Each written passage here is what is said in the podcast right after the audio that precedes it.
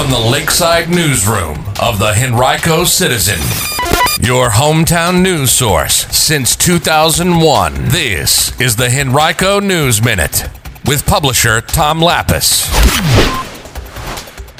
Some national acclaim for Short Pump and details about the Henrico Schools proposed budget for the coming fiscal year. We'll tell you all about it in today's Henrico News Minute. It's the end of the week, Friday, March 4th, 2022. And now for the news. By National Data and Relocation Advice Company has ranked Short Pump as the third best spot among more than 20,000 cities and towns in the South in which to raise a family. Dwellics, which collects data on more than 50,000 cities and towns in the U.S. overall, released its top 100 best cities to raise a family in the South list February 28. Short Pump, with a 98.17 rating out of 100 possible points, trailed only Fort Mill, South Carolina, and Lucas, Texas.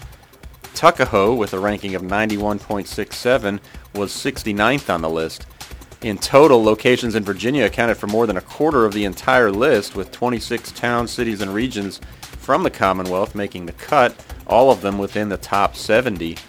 The list took into account a number of factors, including quality of education, percentage of married households with school-aged children, climate comfort, infrastructure, safety, and finances.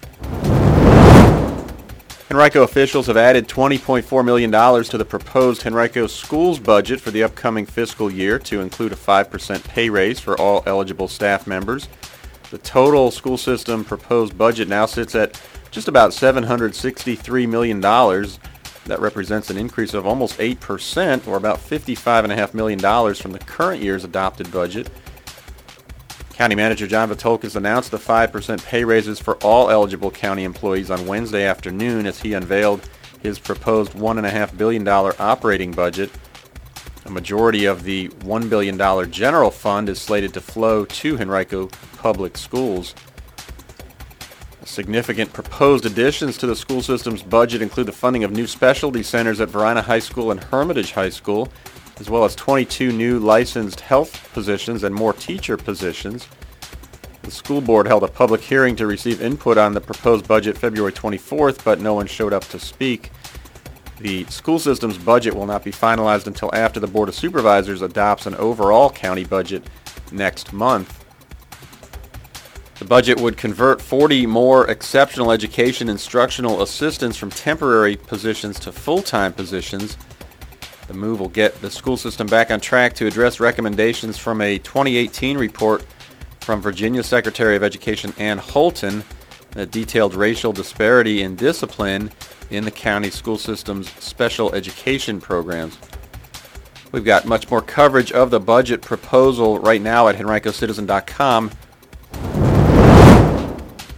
West Broad Village is planning a day-long celebration of women on Sunday as part of International Women's Day. The event called Empowered features a day of female-powered events from energy healing to fitness classes and more. The events will take place at 2400 Old Brick Road near the pad at West Broad Village.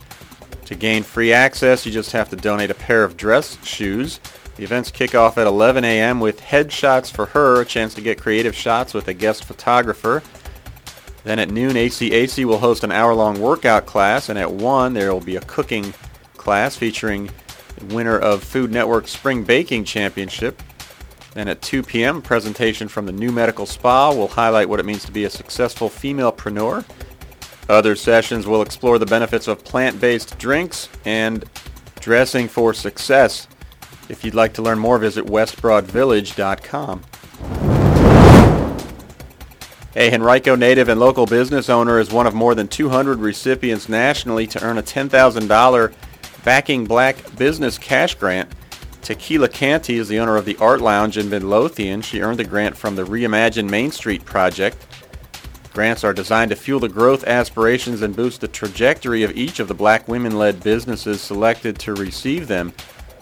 Canty opened the Art Lounge, a paint and sip shop, in Eastern Henrico in January of 2019, but after the pandemic began the following year, she had to quickly pivot to an arts and crafts party supply shop. That's a move that turned out to be a blessing in disguise, according to her.